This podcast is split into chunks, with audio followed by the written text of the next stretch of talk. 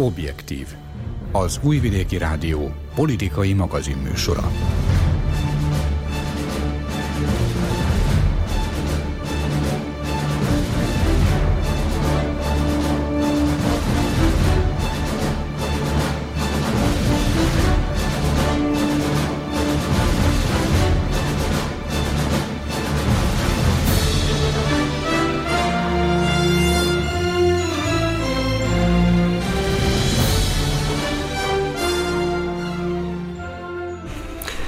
Jó napot kívánok, Öreg Dezső vagyok, a mai objektív szerkesztője. Azzal kezdődött, hogy Alexander Vucic bejelentette, a karácsonyt Montenegróban várja be. Nem tudom, miért akart politikát csinálni a családi ünnepből, illetve tudom, de ennek elemzését Guszton Andrásra, Patos Lászlóra és Dani Zsoltra bízom, akik a mai objektív csapatát képezik. Még csak annyit tennék hozzá, hogy úgy fejeződött, a külügyminiszter javította saját magát, és most talán nem vonná meg az állampolgárságot azoktól, akik egyetértenek a montenegrói vezetéssel. Soha rövidebb bevezetőt nem mondtam, tehát mit keres a politika a hitben? András. Azt gondolom, Szerbia nem teljesen döntött el, hogy szekuláris állam, vagy pedig vallási állam.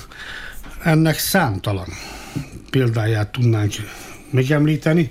Én most nagyon, nagyon hirtelen csak a szerbiai szocialista párt alakuló kongresszusáig megyek vissza, aminek szintén már 30 éve volt, ahol megjelent egy vallási előjáró, és a következő módon köszöntötte Szlobodán Milosevicsot, Drági Drúzse Brate Szlobodán.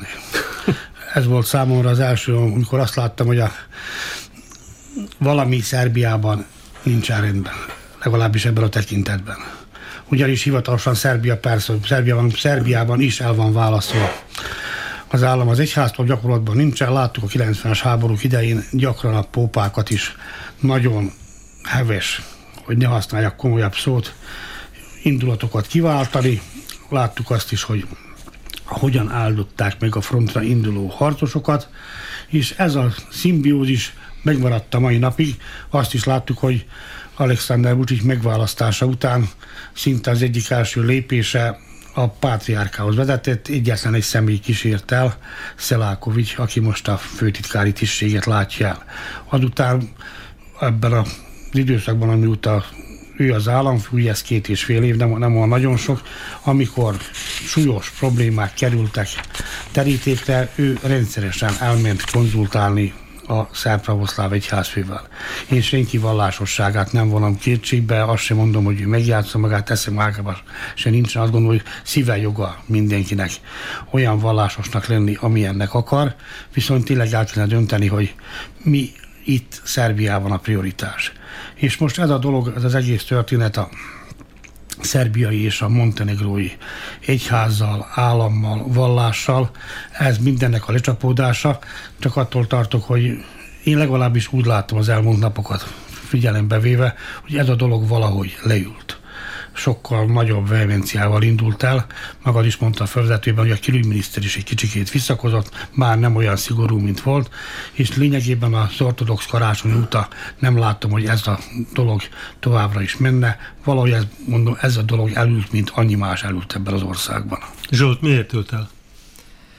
Hát ez eredetileg is valószínűleg így lett tervezve, mert vannak ilyen elemzők, akik azt állítják, hogy ez többé-kevésbé ez egy, ez egy megtervezett dolog azért, hogy mindkét országban választások várhatóak, és voltak, akik azt mondták, hogy ez, ez megfelel, mint, ha, nem, ha nem is ők kezdeményezték az egész helyzetét, mármint hogy Belgrád és Podgorica, hanem, hanem hogy ez nekik egyszerűen megfelel, és hát miért ne felelne meg hiszen, hiszen most nevezzük így, hogy jobb-közép, ha ez már ma egyáltalán jelent valamit, hogy ezek a a pártok maradnának, szeretnének hatalmon maradni Belgrádban és Podgoricában, hogy, hogy most miért került a politika a, és a vallás egy síkra, erre csak azt tudom mondani, hogy, hogy az ortodox egyház történelmileg nagyon is jelen van a politikában, ez ez az ortodox egyház keretében és ma működő ortodox egyházakban is sokkal jobban megmaradt ez a, hát most nevezzük tradíciónak,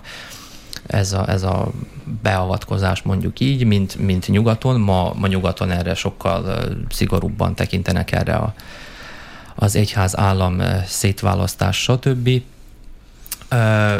Viszont ez a, ez a helyzet, ami most ugye eszkalálódott, ilyen, ilyen kifejezéssel élve, ez, is, ez is nem új keletű dolog, megszokhattuk már azt, hogy a, a szerb ortodox egyház és a montenegrói ortodox egyház tagjai külön-külön ünnepelnek. Montenegróban ez, eznek, ezt egyrészt abban is lehet értelmezni abból a szögből, hogy új ország, új egyház, ennek a példáját láttuk Ukrajnában, ahol az ukránok kiharcolták a, a az isztambuli az az, hogy az ortodox egyház ugye névleges vezetőjétől, hogy, hogy ők most független egyházat alapíthattak, illetve elismerték ezt. Moszkva erre reagálva megszakította a kapcsolatot a konstantinápolyi pátriárkával, úgyhogy itt is hasonló, hasonló folyamat zajlik, annak ellenére, hogy a Montenegro egyháznak persze van történelmi alapja, meg a montenegrói államiságnak is van történelmi alapja, a felek a részletekben úgymond csak, csak idézőben csak a részletekben nem tudnak megegyezni. Annyit emelnék ki ebből a külön-külön karácsonyi ünneplésből, hogy a montenegrói rendőrség megköszönte az ortodox egyháznak, hogy nem voltak zavargások. Ez, ez, ez egy olyan dolog volt, amire a biztonsági szolgálatoknak külön ki kellett írni, hogy köszönjük szépen, hogy, hogy nem volt, ez azt jelenti, hogy várták, persze, hogy várták, mikor, mikor napok óta hát többnyire békés tüntetések zajlanak Montenegróban, de voltak voltak ilyen kisebb kisebb konfliktusok. Na most akkor ugye eljutunk vissza Szerbiába, hogy Szerbia hogyan is akarja ezt a helyzetét kezelni. Itt, itt volt, volt mindenféle javaslat, olyan is, hogy Szerbia perelje be Montenegrót nemzetközi szinten, mert állítólag megsértik ezzel a vallási törvényel az emberi jogokat. Meg szóval nemzetközi föllépésre való felhívások a civil szféra és a politikai szféra részéről is, ez érdekes módon olyan téma, nem meglepően, valójában, valójában nem meglepően, hogy az ellenzék is és a hatalom is egyetért, és akkor itt is egy kicsit versenyeznek, hogy ki az, aki majd jobban megvédi a szerb nép érdekeit. A viszony az eddig is hűvös volt. Belgrád és Podgorica között. Voltak itt ilyen hullámzások, de de Montenegro függetlenné válása óta nem vagyok benne biztos, hogy, hogy a belgrádi vagy szerbiai politikai közélet ezt úgy van megbocsátotta volna a montenegrói politikusoknak, és, és akkor itt ebből a szemszögből is értelmezni lehet például a Dacicsnak vagy más szerbiai politikusnak a kijelentését, hogy ő hát ilyen félig sértődött elmondta, hogy hát igen, itt Szerbiában sok a montenegrói, akik... De ne haragudj, bocsánat, a külügyminiszter azért ne legyen sértődékeny ember, nem? Szerbiai politikában minden benne van. Most nem a szerbi, balkáni, balkáni, ez, ez nem szerbiai kuriózum, ez, ez itten, ez a térségre jellemző dolog, hogy érzelmekkel megyünk bele a politikába, mert mert a nép erre, erre tud rezonálni, tud megfelelően reagálni, hogy a politikusok szeretnék, és akkor ők egy, egy sávon vannak. Ez igaz, hogy elven a politikai vezetőknek, különösen egy külügyminiszternek visszafogottabban a diplomácia szabályaihoz kellene igazodnia, nem így van. Persze Dacsics utána később kicsit precízebben fogalmazta meg gondolatait, hogy hát nem, nem kellene megvonni az állampolgárságot minden montenegróitól, aki Szerbiában él, és támogatja a podgoricai vezetést, hanem azoktól, akik üzletemberek nagy befolyással bírnak, stb. stb. Ez, ez a kijelentés elvi szinten ugyanannyira rossz, mint az előző. László, az állampolgárság megvonása ez nem egy mindennapi dolog. Van példa a, a világban, de akkor olyanok, hogy, hogy terroristák, hogy kémek, stb. azoktól vonják meg az állampolgárságot. Te hogyan tekintesz mindenre?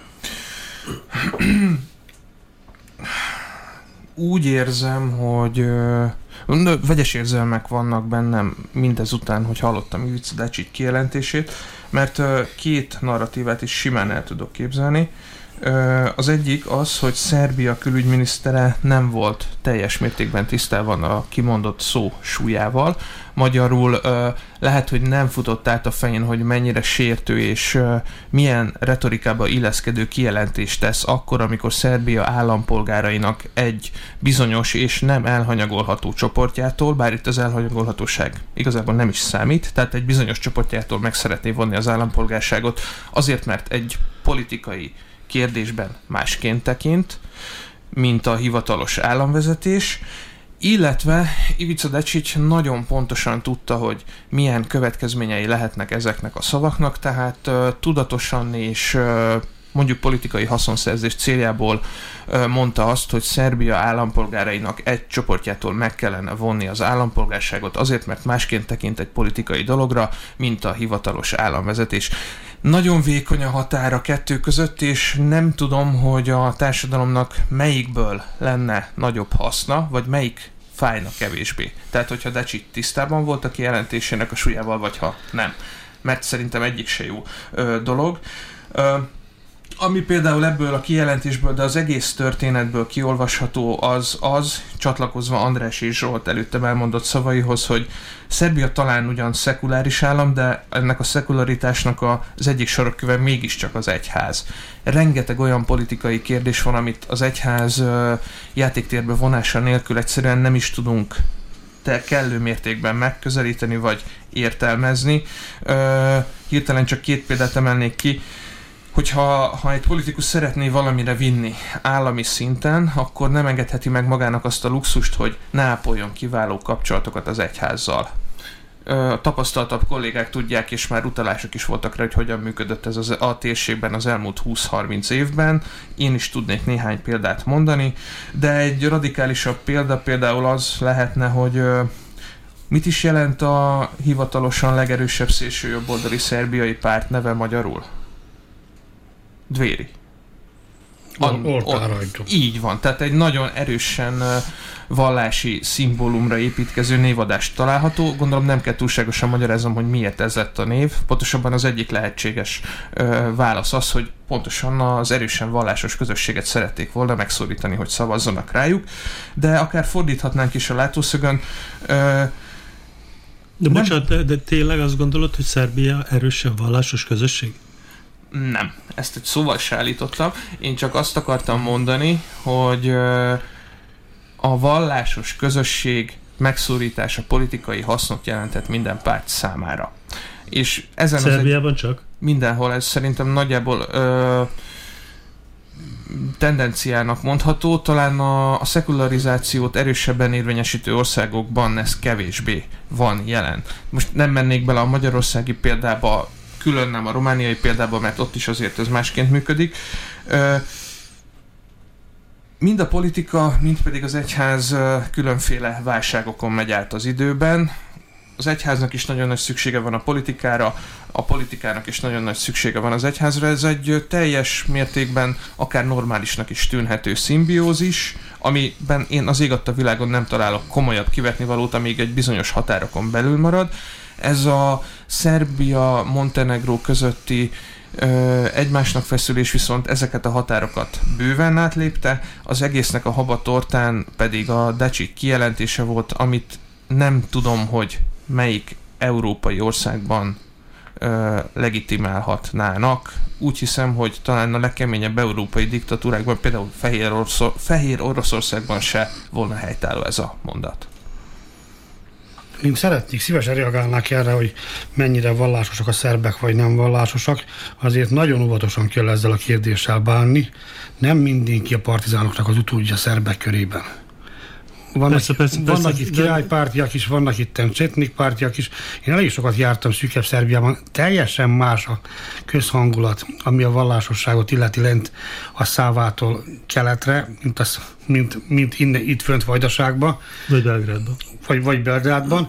Persze, hogy erre mindenhol a kommunistáknak, a kommunisták és a kommunistáknak az utódai uralkodtak, vagy a parcának az utódai uralkodtak, akik ha valamikor vallások is voltak, azt igyekeztek nagyon tagadni.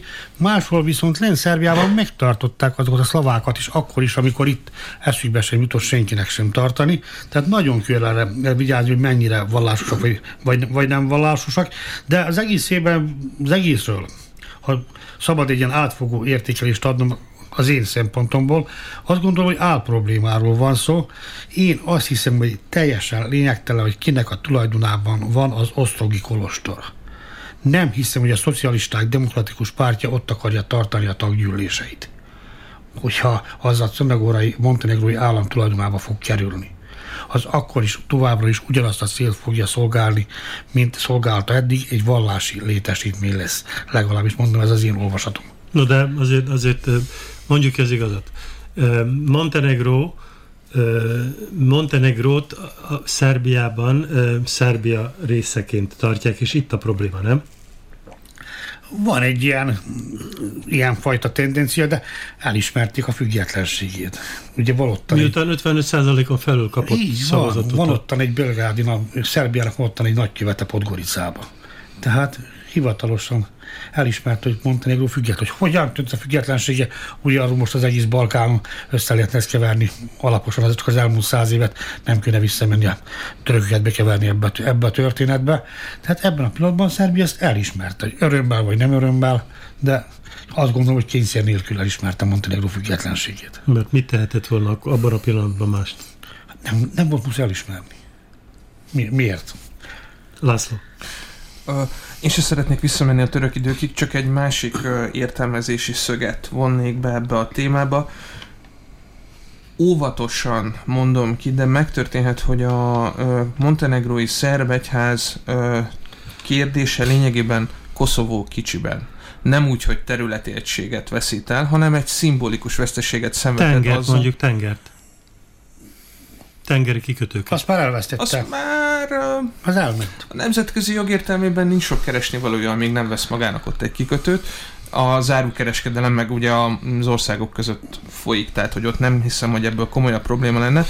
Uh, viszont, hogyha a megtörténhet, hogy a szerbiai társadalom ezt egyfajta ilyen presztízs veszteségként éli meg, és lehet, hogy vannak a vesztességként megélők között olyanok is, akik eljutnak addig a gondolatig, hogy mi történne, hogyha ugyanez ö, nagyban, erősebben és a mindennapjainkat, a közéletet jobban befolyásolva megtörténhetnek Koszovóval is. Lehet, hogy ezt a kérdést azért kell ö, hirtelen lendülettel fölkapni, majd ejteni, hogy ez a dimenzió elveszem a történetből. Nem tudom, hogy igazam van-e, én egy ilyen szelet is látok az egész mögött. Zsoltes. Az előbb hallhattuk, hogy itt Szerbiában meg kell szólítani a politikai pártoknak mindenképpen a, a vallásos közösséget. A, a Dvéri példán látjuk, hogy azért a politikai hatalom az politikai hatalom, mert ez a Dvéri, amely esküszik a, ezekre az értékekre, amelyekről beszéltünk, szövetségben van, a Szerbiát Szövetség legnagyobb ellenzéki tömörülés keretében olyan pártokkal, amelyek hát most mm, ilyen balközép vagy szociáldemokrata beállítottságú. Szóval mégis itt, itt most ebben a konkrét példában felülkerekedett a, a politikai hatalomért folyó harc, mert ideológiai szempontból semmi keresni valója nincs a Dvérinek egy ilyen ö, szövetségben. A másik dolog, hogy azért gondolom, hogy van a szerb, montenegrói szerb közösségnek és Szerbiának aggodalomra oka, mondjuk most a kolostorok, vagy hát a, a tulajdon kapcsán, az ingatlanok kapcsán Montenegróban, mert mi van, ha, ha valóban lefolytatódnak ezek a perek, vagy nem is perek, hanem ilyen belső folyamatok, papírológia gondolom, és, és tegyük fel a, a montenegrói állam államosít bizonyos ö, objektumokat, amelyekről a szerb nem tudja bebizonyítani, hogy, hogy ö, az övé volt a, a, a jugoszláv királyság megalakulása előtt, akkor elvben megtörténhet az, hogy igen, az vallási objektum marad, de nem mindegy, hogy e, a, e fölött a, a zörködést, használati jogot, stb. a Montenegrói egyház kapja, vagy a szerb egyház kapja. Egyébként a Montenegrói egyház az még nem... Nem elismert. Nem elismert, igen. Tulajdonképpen ők kikiáltották, ők Ukrajna neki... példáját szeretnék követni. Így van. A szekularitásról még valamit, azért itt, itt, itt az nagyon nagy baj van a szekularitással, nem? Te, egyértelmű, egyértelműen, de nem akarok ki mindent a kommunizmusra fogni, de lényegében arról van szó, hogy nem csak itt van. Ez, ez se nem csak itt van. Az elébb a valamelyik kolléga csak mondta, hogy az egész Balkánt ki figyelembe én azt gondolom, hogy egész kelet kell, kelet-közép-európát figyelembe kell venni, ott, ahol a... Lengyelországtól kiindulva... Van, és pont a Lengyelország az egyetlen kivétel talán, mert kezdetéktől fogva nagyon ragaszkodott a katolikus vallásához, a többiekkel ellentétben. Még Magyarország se volt ez annyira jellemző, mint Lengyelországra. Ugye ezt a lengyel pápával talán ez koronázták, koronázták ezt, ezt a törekvésüket, de többiek kiesett 30-40 év a történelmi fejlődésből. Ezt próbálják valamilyen módon behozni, nem, igaz, nem, nem mindig sikerül. Én azt gondolom, hogy nem lehet ezt, ezeket, a, ezeket az éveket nem, nem lesz se, se pótolni. Ez a 30 év, ez mindig 30 év, 40 év lemaradás lesz, és ez a térség az egész kelet-közép-európai térség bandukolni fog a többiek után, és néha kicsit közelebb kerül, aztán picit lemarad, de attól tartok, hogy évezredék kellene hozzá, hogy ezeket a lemaradásokat behozza. Ugye futballpályán körbe kell szaladni, hogy az atlétikai pálya körülveszi a futballpályát, át lehet vágni a félpályán, de szabálytalan általában, hogyha bíró észreveszi, akkor lelépteti a versenyt után, amíg próbál ilyen sületlenséget csinálni. Mondod, évezredekig tarthat, ezt valószínűleg nem fogjuk megérni, viszont a választásokat, amiről szó volt, azt meg fogjuk élni, és arról volt szó, hogy Montenegróban is, meg Szerbiában is, Szerbiában hamarabb választások lesznek, és hogy e, ennek a, ennek a tükrében kell nézni ezt a hogy is mondjam, nem is veszekedés, hanem, hanem politikai viszályt. László, te voltál ma reggeles, csináltad a hírt, választási törvény módosításáról van szó. Igen. Érdekes történet.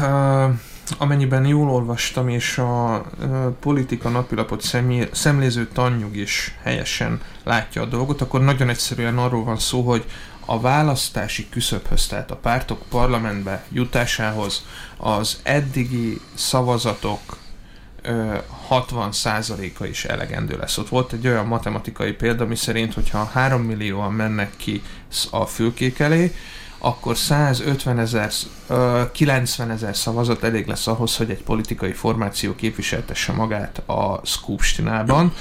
Eddig ilyen matematika, ilyen föltételek mellette 150 ezer volt.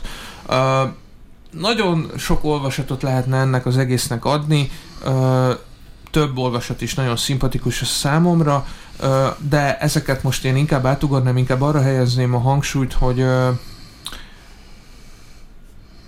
csak kérdésfelvetés szintjén, anélkül, hogy véleményt formálnék, nem kellette volna egy ilyen horderejű és a, az ország politikai életét minimum négy évre befolyásoló döntést talán korábban meghozni.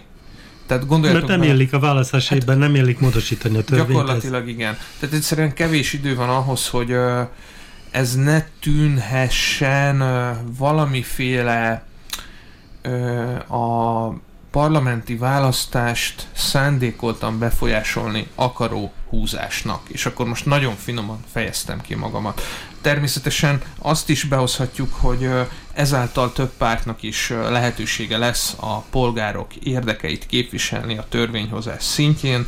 Azt is behozhatjuk, hogy még színesebb és több kisebb csoportot képviselő politikusok lesznek jelen a parlamentben, de akkor viszont azt a kérdést is be kell hoznunk, hogy mi fog történni a bolykottal.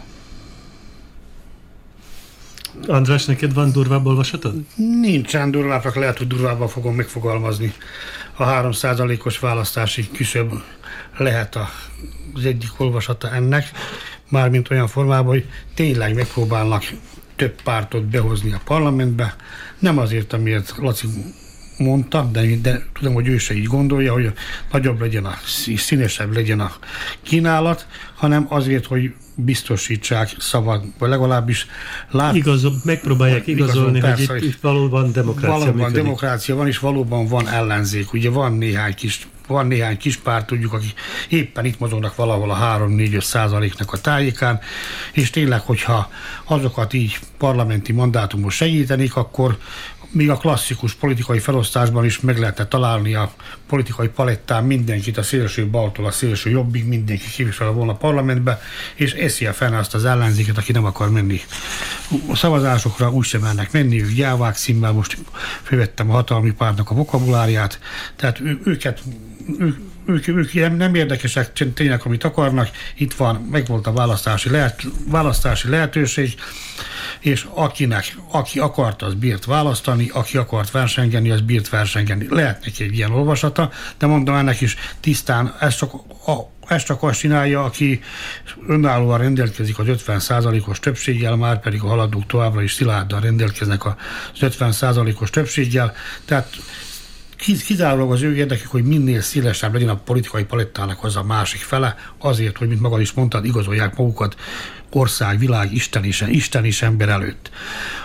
Nem, hogy nem szimpatikus, vagy nem szokás, hanem azt gondolom, hogy ez már szinte felháborító, hogy bármelyik ország, ami bár, bármelyik is ad magára, hogy komolyan akarja magát feltüntetni demokratikus országként, nem jut eszébe a választási kampány küszöbén választási törvényt módosítani.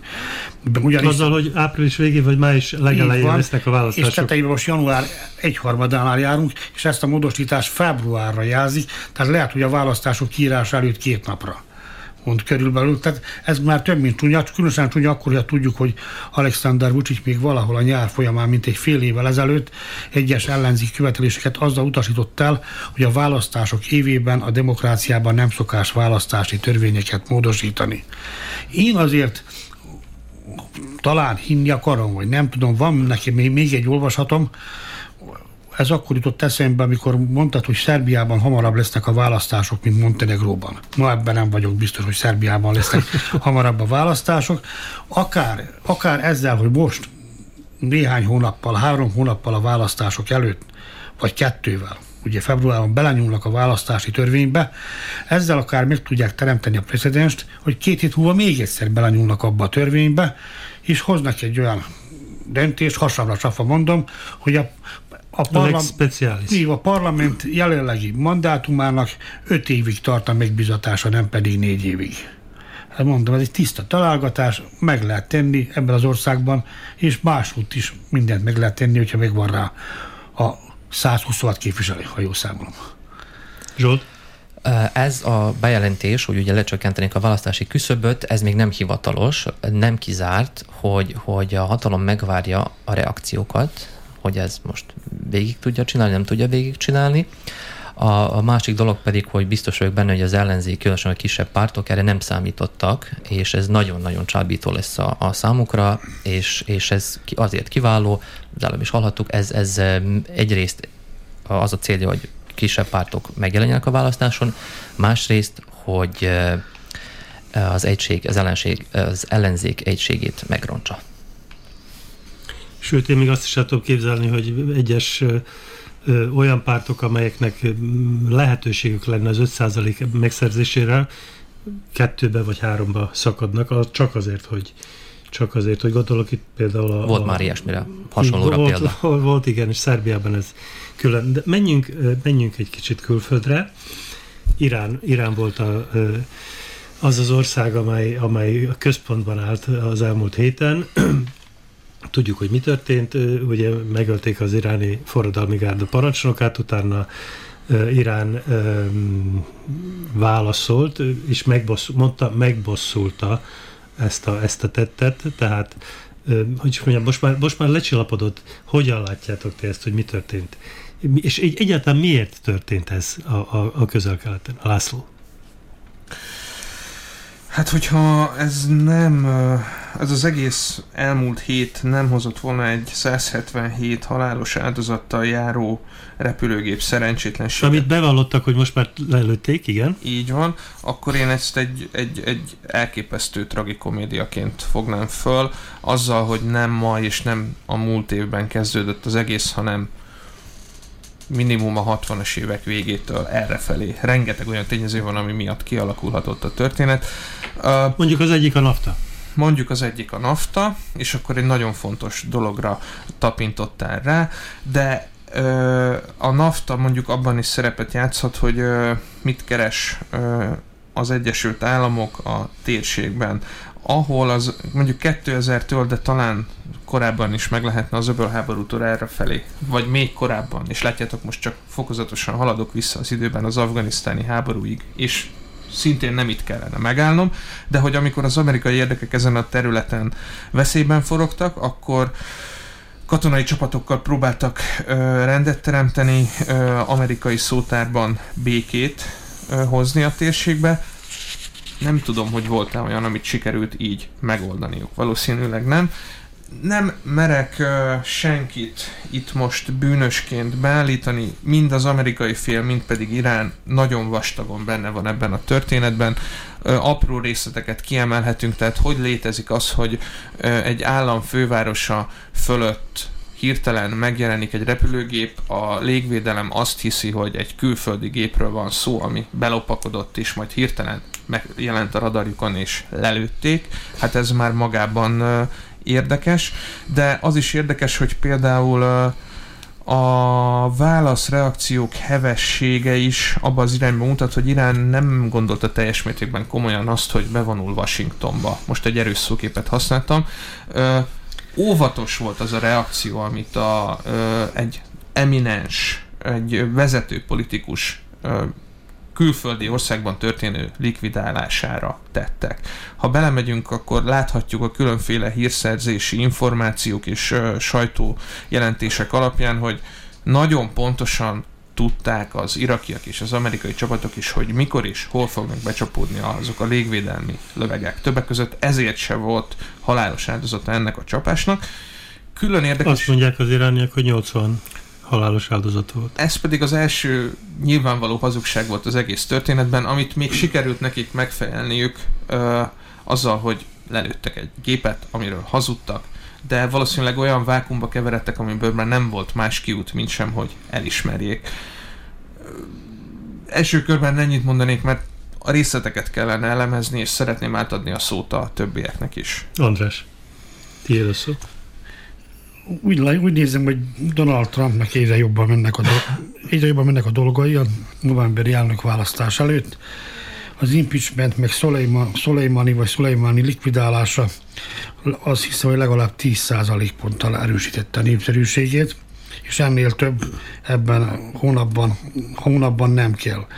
Irán elveszett ebben a történetben, sajnos hiába rengeteg kőolaj, és megállapodása az európai nagyhatalmakkal az atom kísérleteknek a befagyasztásáról te, teljesen magára maradt. Teljesen magára maradt, és ezzel a szerencsétlen repülőgép lelövéssel, amit én egyáltalán nem tudok megemészteni, legyen ez az én bajom, kiváltotta a világnak az ellenszenvét is most után történhet bármi, azt, azt gondolom, hogy Amerika csinálhat vele, amit csak akar, senki nem fogja őket komolyan venni, legfeljebb a nagy orosz testvér, akik azért, aki azért egyelőre bölcsen, bölcsen hallgat ebben a, az egész ügyben, de én úgy látom, hogy ennek ilyen korlátozott jellege volt az egész történetnek, hogy ez a történet itt körülbelül véget is ért most. Ez a, ez a fejezetet le lehet zárni.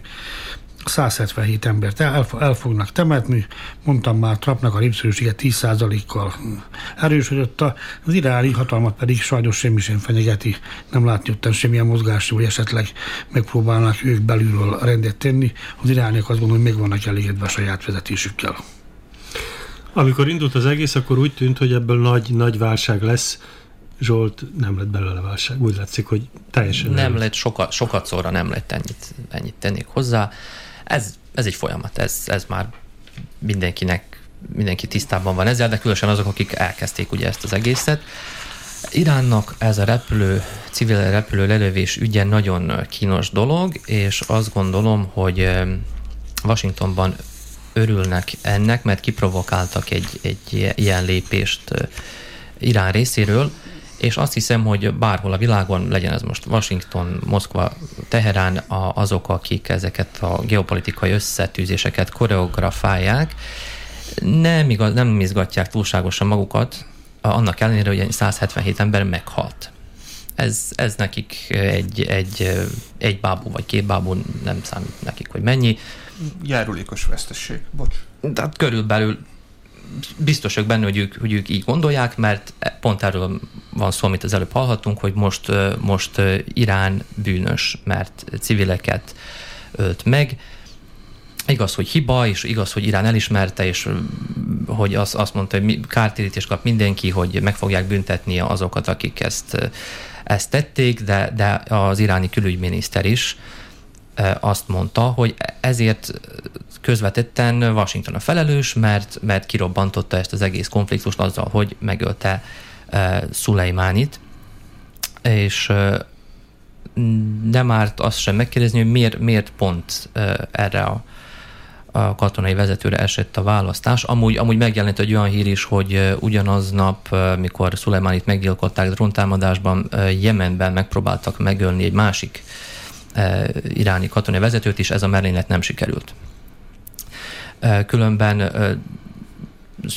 erről is már nagyon sok jelentés érkezett, hogy Szulajmánit úgy emlegetik, úgy tartották számon, hogy a, a síta iszlám, nem csak a síta, többnyire a síta iszlám közel-keleti védelmezője, vagy nem is tudom milyen, milyen, nem is tudok milyen kifejezést alkalmazni, szinte minden térségbeli országban jelen volt, megszervezte az iszlám állam elleni harcot, de ugyanakkor nagyon sok tanácsot és logisztikát biztosított a Hezbollah-nak, szóval Libanon gázjöveszert, stb. stb. Szíriában tevékenykedett, és, és Irakban is nagyon nagy szerepe volt, és most úgy látszik, hogy a minden műsorban emlegetek egy felkerül szimbol, a szimbólum motivuma, ő is egy szimbóluma a sita muzulmánok számára, és, és meggyilkolása az valószínűleg nagyobb reakciót váltott ki, mint amire Washingtonban számítottak. Nem árt megemlíteni, hogy, hogy a Szulajmáni által, hát nem csak ő hozta létre, de, de nagyban neki köszönhető, hogy Irán több mint 280 ezer harcosra, különféle milícia harcosaira számíthat a térségben, és mikor még ezeket a, a, az Irán által bejelentett válaszlépéseket fontolgatták a nyugati elemzők, benne volt minden a pakliba, hogy ők reagálhatnak Izraelben a militáns csoportjaik által. Ezt ugye nem tették meg, erre nem volt szükség, mert Amerika bevallotta, hogy ők gyilkolták meg a, a Szulajmánit válaszolhatott volna Szaudarábia ellen, és lehet, hogy fog is. Szaudarábia a konfliktusban van Jemennel, ahol lázadók vannak, akiket ugye Irán támogat.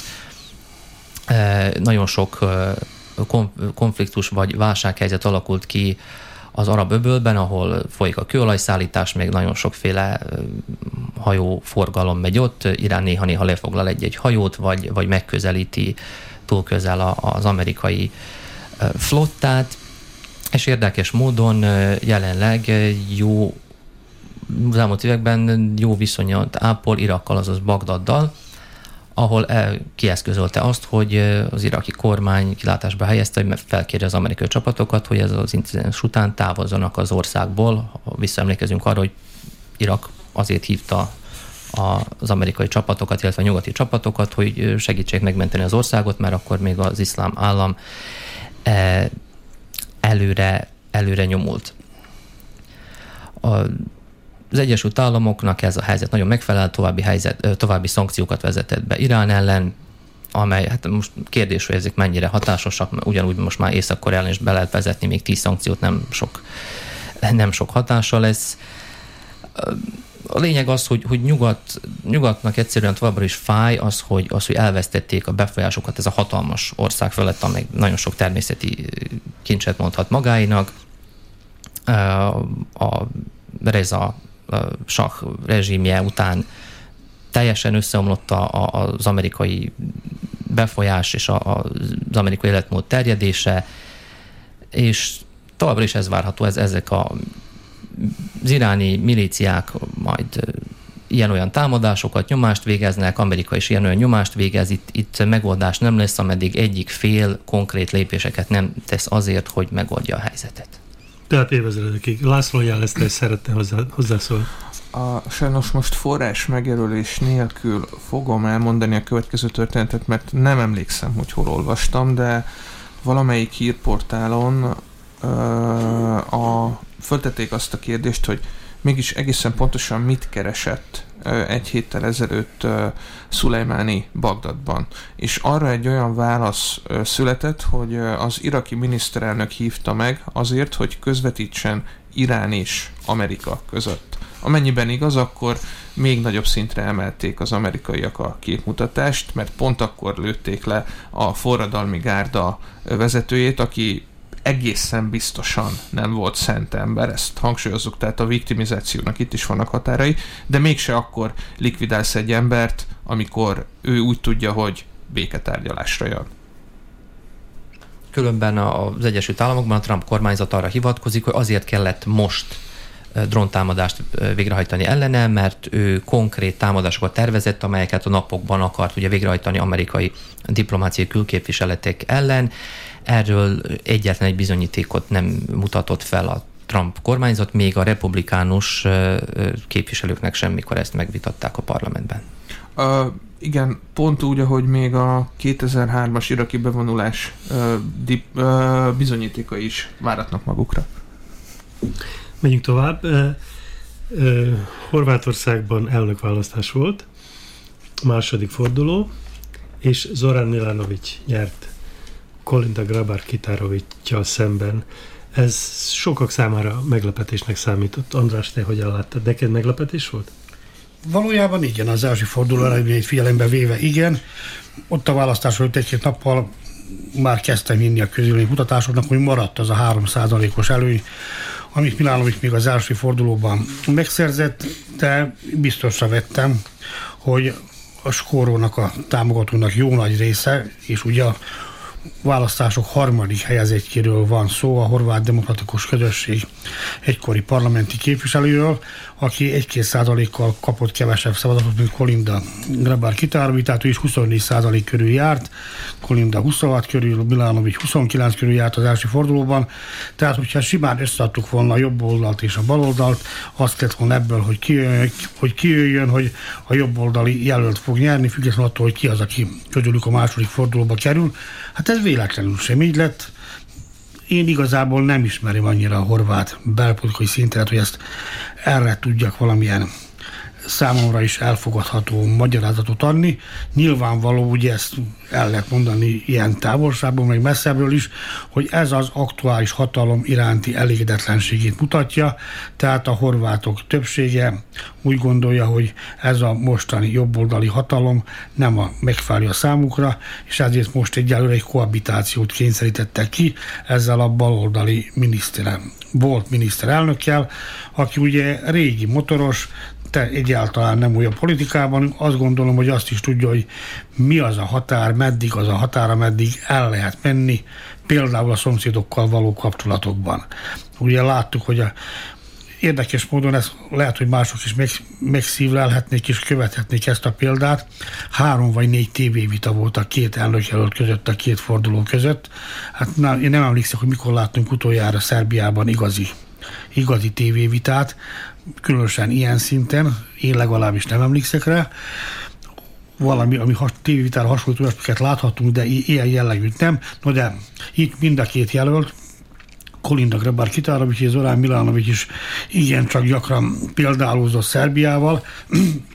Szinte úgy látod, hogy Szerbián, illetve a Szerbia az való viszonyuláson akarják megnyerni ezt a választást, aminek szintén látom, a, látom az okát is a létjogosultságát, hihetetlen sok a rendezett, az elvaratlan szál Szerbia és Horvátország között. Még a határok is problematikusak. Spigadok nincsenek teljesen meghúzva, és megint csak nem mennék vissza nagyon messzire, csak, csak, csak hogy megemlítem Jaszenovátot, ami még most sincsen lezárva, de ezek a legújabb dolgok, a 30 év ezelőtti történések nagyon sok problémát is, frusztrációt okoznak mindkét oldalon, csak városneveket említek, Nén, Vukovár, Dubrovnik, Zágráb bombázása, eltűntek szerbiai fogolytáborok, Tehát egyértelmű, hogy a mindenkori Zágrába az elmúlt 30 évben sohasem titkolta, hogy elégedetlen azzal, ahogyan a legutóbbi szerb-horvát háború végződött. Nem azt gondolom, hogy elégedetlenek azzal, hogy sikerült kivívniuk a függetlenséget, és Horvátország megmaradt korábbi határai között, hanem azt gondolom, hogy azzal elégedetlenek, hogy ahogyan a szerbek, illetve a szerbi hatalom megúszta ezeket a háborúkat, mert végül is Horvátország miatt az országnak szinte a haja szála sem görbült meg, és a háborús bűnösök többsége is a Boszniában elkövetett bűncselekmények miatt lett felelősségre vonva, illetve később a koszovói bűncselekmények miatt.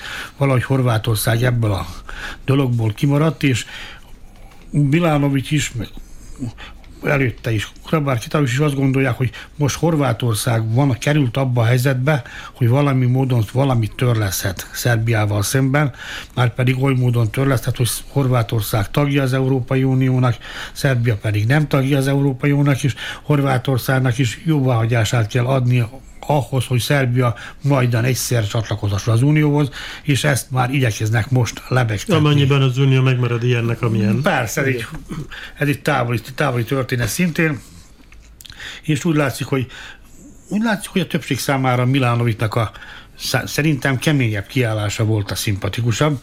Én láttam a választások utáni nyilatkozatát is, amikor felróta, hogy Erdogán felhívott, fél órát beszélgettünk vele, Vucic pedig nem hívott fel. De azt mondja, jó van, így, ez is jó mondta Milán. Szerintem nagyon, nem jó. Nagyon, nagyon érdekes kérdés. Vucic körülbelül azt, azt írta, hogy gratulálok önnek, hogy megválasztották Horvátország elnökének. Kurznak, aki, aki, aki új, új kormányt alakított Ausztriában, egy, hogy is mondjam, hmm, mindegy, szóval egy hosszadalmas, terjedelmes levélben. terjedelmes levélben gratulált. Ez Zsolt, szerinted ez rendben van? Ez a kurcos rész, ez rendben van. uh, hát ez nem, ez sem meglepő, hát uh, sajtóban is erről elég sokat szó volt, hogy föl, fölidézték az, azokat a, a, a napokat, amikor mindketten Milanovic és Vucic és miniszterelnökök voltak, akkor is üzengettek egymásnak, nem, nem, túl, nem túl szépen megfogalmazott és nem túl visszafogott módon ez, ez továbbra is érvényben van, ez nem, nem is volt semmi, ami, ami változtathatott volna ezen a, ezen a viszonyon. És akkor most itt nagyon sok féle elvárás fogalmazódott meg, hogy mit várnak el Milánovistól, hogy dolgozzon azon, hogy jobb legyen a Szerbiával való viszony, vagy, vagy egyesek azt mondják, hogy még keményebben fog fellépni, mint Kolinda.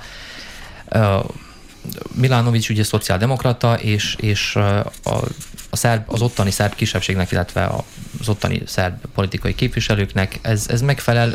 Milánovics e, elvben nem tervez politikai elnyomást ellenük, kiáll a jogokért, viszont, viszont nem túl nagy a mozgástere, mert ha túl laza lesz akár politikai szinten, akár Szerbiával szemben, árthat a saját pártjának, mert Horvátországban is ugye választások lesznek. Most ez a kohabitációs idő szak alatt nagyon, nagyon megfontoltan Rengeteg kell. találgatás volt az a kapcsolatban, hogy, hogy most akkor a HDZ-nek felel meg, vagy pedig, vagy pedig, vagy pedig a, a baloldal. Hát igen, mert végső soron nem ez a cél, fontos ez az elnöki pozíció, de, de a kormány megszerzése, ez a lényeg, a parlamenti választások megnyerése.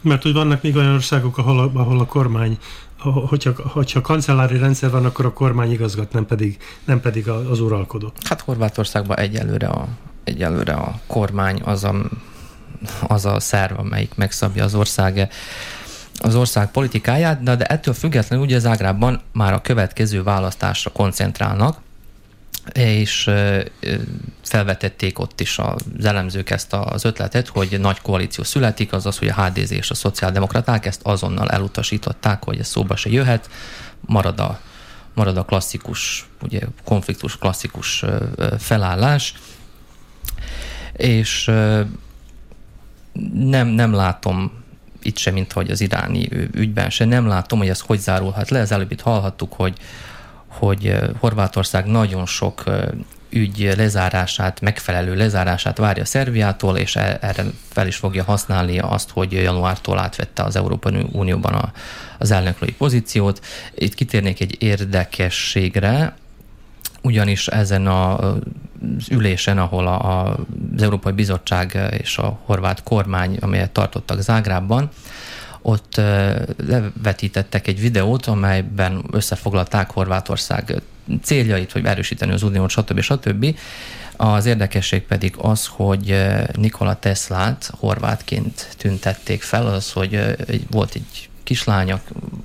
Nem horvátként, hanem horvátországiként. Igen, na, de hogy ez, ez, ez már egy nagyon hosszú Mert ideje húzódó, nagyon hosszú ideje húzódó dolog, és, és ezt a Szerbiában nagyon is sérelmezik, hogy hogy saját kultúrájuk, a saját államukhoz akarják csatolni Tesla nemzetközileg elismert sikerét és imidzsét.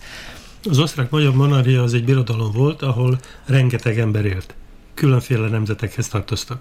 És azóta fel kellett osztani ezt a területet a kulturális örökséggel együtt.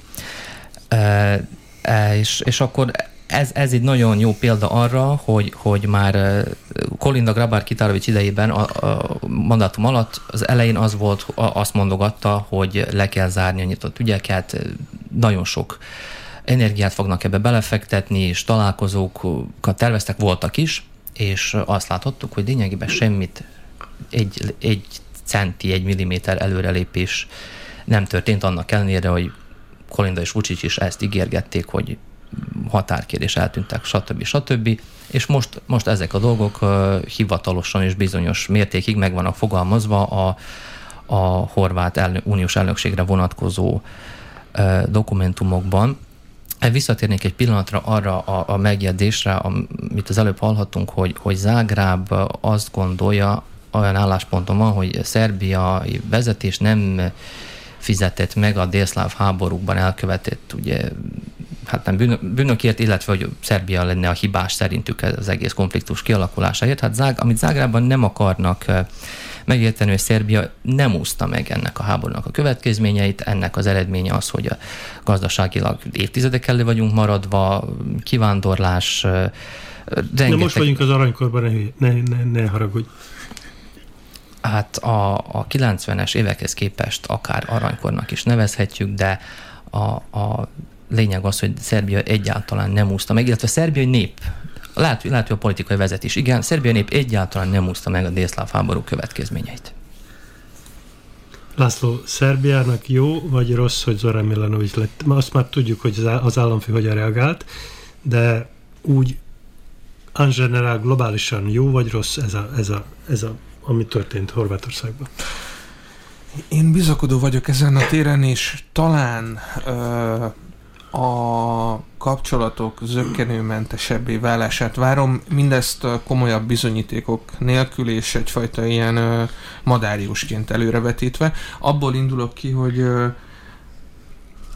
a konzervatív jobboldali szavazókat a HDZ kampánynak láthatólag kevésbé sikerült aktiválnia, mert tényleg a matematika alapján uh, Kriktár, Kitá, uh, Kolinda Grabár Kritánoviknak kellett volna nyerni ezt a dolgot. Lehet, hogy működött a, a normálisan kampányszlogán a horvát választók között, és talán ennek lehetett az az eredménye, hogy ö, nem a szélső jobb oldal felé mentek el a dolgok Horvátországban, ami teljes mértékben jó, uh, viszont uh, nem, én, én inkább ez tényleg egy bizakodás, mert nem lehet megjósolni a jövőt. Horvátországnak most rövid távon mindenképp felelős európai nagyhatalmi tényezőként kell vezetnie az unió dolgait, és hogyha a kapcsolatok, hogyha a Szerbia felé való kapcsolatok megromlását várhatjuk, akkor föltételezésem szerint az biztos, hogy nem a következő fél évben fog megtörténni. Úgy hiszem, hogy a horvát politikai garnitúra mindenképp ad magára annyit, hogy a kis sérelmeket vagy a stikákat, mindkettőt idézőjelben használtam, ne most az uniós elnökség alatt ö, verje el ö, Szerbián, hanem mondjuk tegye azt a csatlakozási folyamatok záró fejezetekor, lett legyen az bármikor is. Gondoljunk csak bele, hogy ö, mi történt, amikor Horvátországnak kellett csatlakozni az Európai Unióhoz. Nem emlékszem, hogy pontosan mi volt a szlovén kifogás ellenük, de tudom, hogy nagyon nehezen Egy sikerült meg Kérem? Egy öböl az Adriai tengeren. Így van, igen, igen, igen. Tehát az is akkor a hullámokat vert, hogy bármi lehet a jövőben. A tenger, tenger már csak ilyen azt tud hullámokat verni. Én egy dologra vagyok kíváncsi, ott lesz Alexander Vucic Zorán Milanovicsnak a beiktatásán. Néhány évvel ezelőtt azt gondolom, hogy ő volt ott akkor miniszterelnökként Kolinda Grabár kitárai beiktatásán. Nem, nem, nem, nem, Nikolics volt. De Nikolics három, háromszor csokolta meg a, a, az akkori elnök, elnök. Csak azt akarom mondani, hogy nem olyan egy mandátum időszak múlt el, és ebben a mandátumban csak rosszabbodtak a két ország viszonyai, nem pedig javultak. Számomra most meglepetés lenne, hogyha Vucic ott lenne. Zágrában, mint hogy nem volt ott az Európai Néppárt kongresszusán sem bő egy hónappal ezelőtt, mert mekkora vihart váltott ki egyáltalán, annak említés, hogy, hogy arra még hívót kapott. Tehát nem jó a balkáni helyzet. Sajnos az utolsó témákra, az osztrák kormány újraalakulására, illetve az, hogy a szabadságpártot a zöldekre cserélte Kurz, erre nem jutott időnk, ez volt a mai objektív. Patos Lászlónak, Dani Zsoltnak és Guszton Andrásnak köszönöm a részvételt, én Öreg Dezső vagyok, a jövő héten ismét lesz objektív, a viszont hallásra. Objektív. Az Újvidéki Rádió politikai magazinműsora.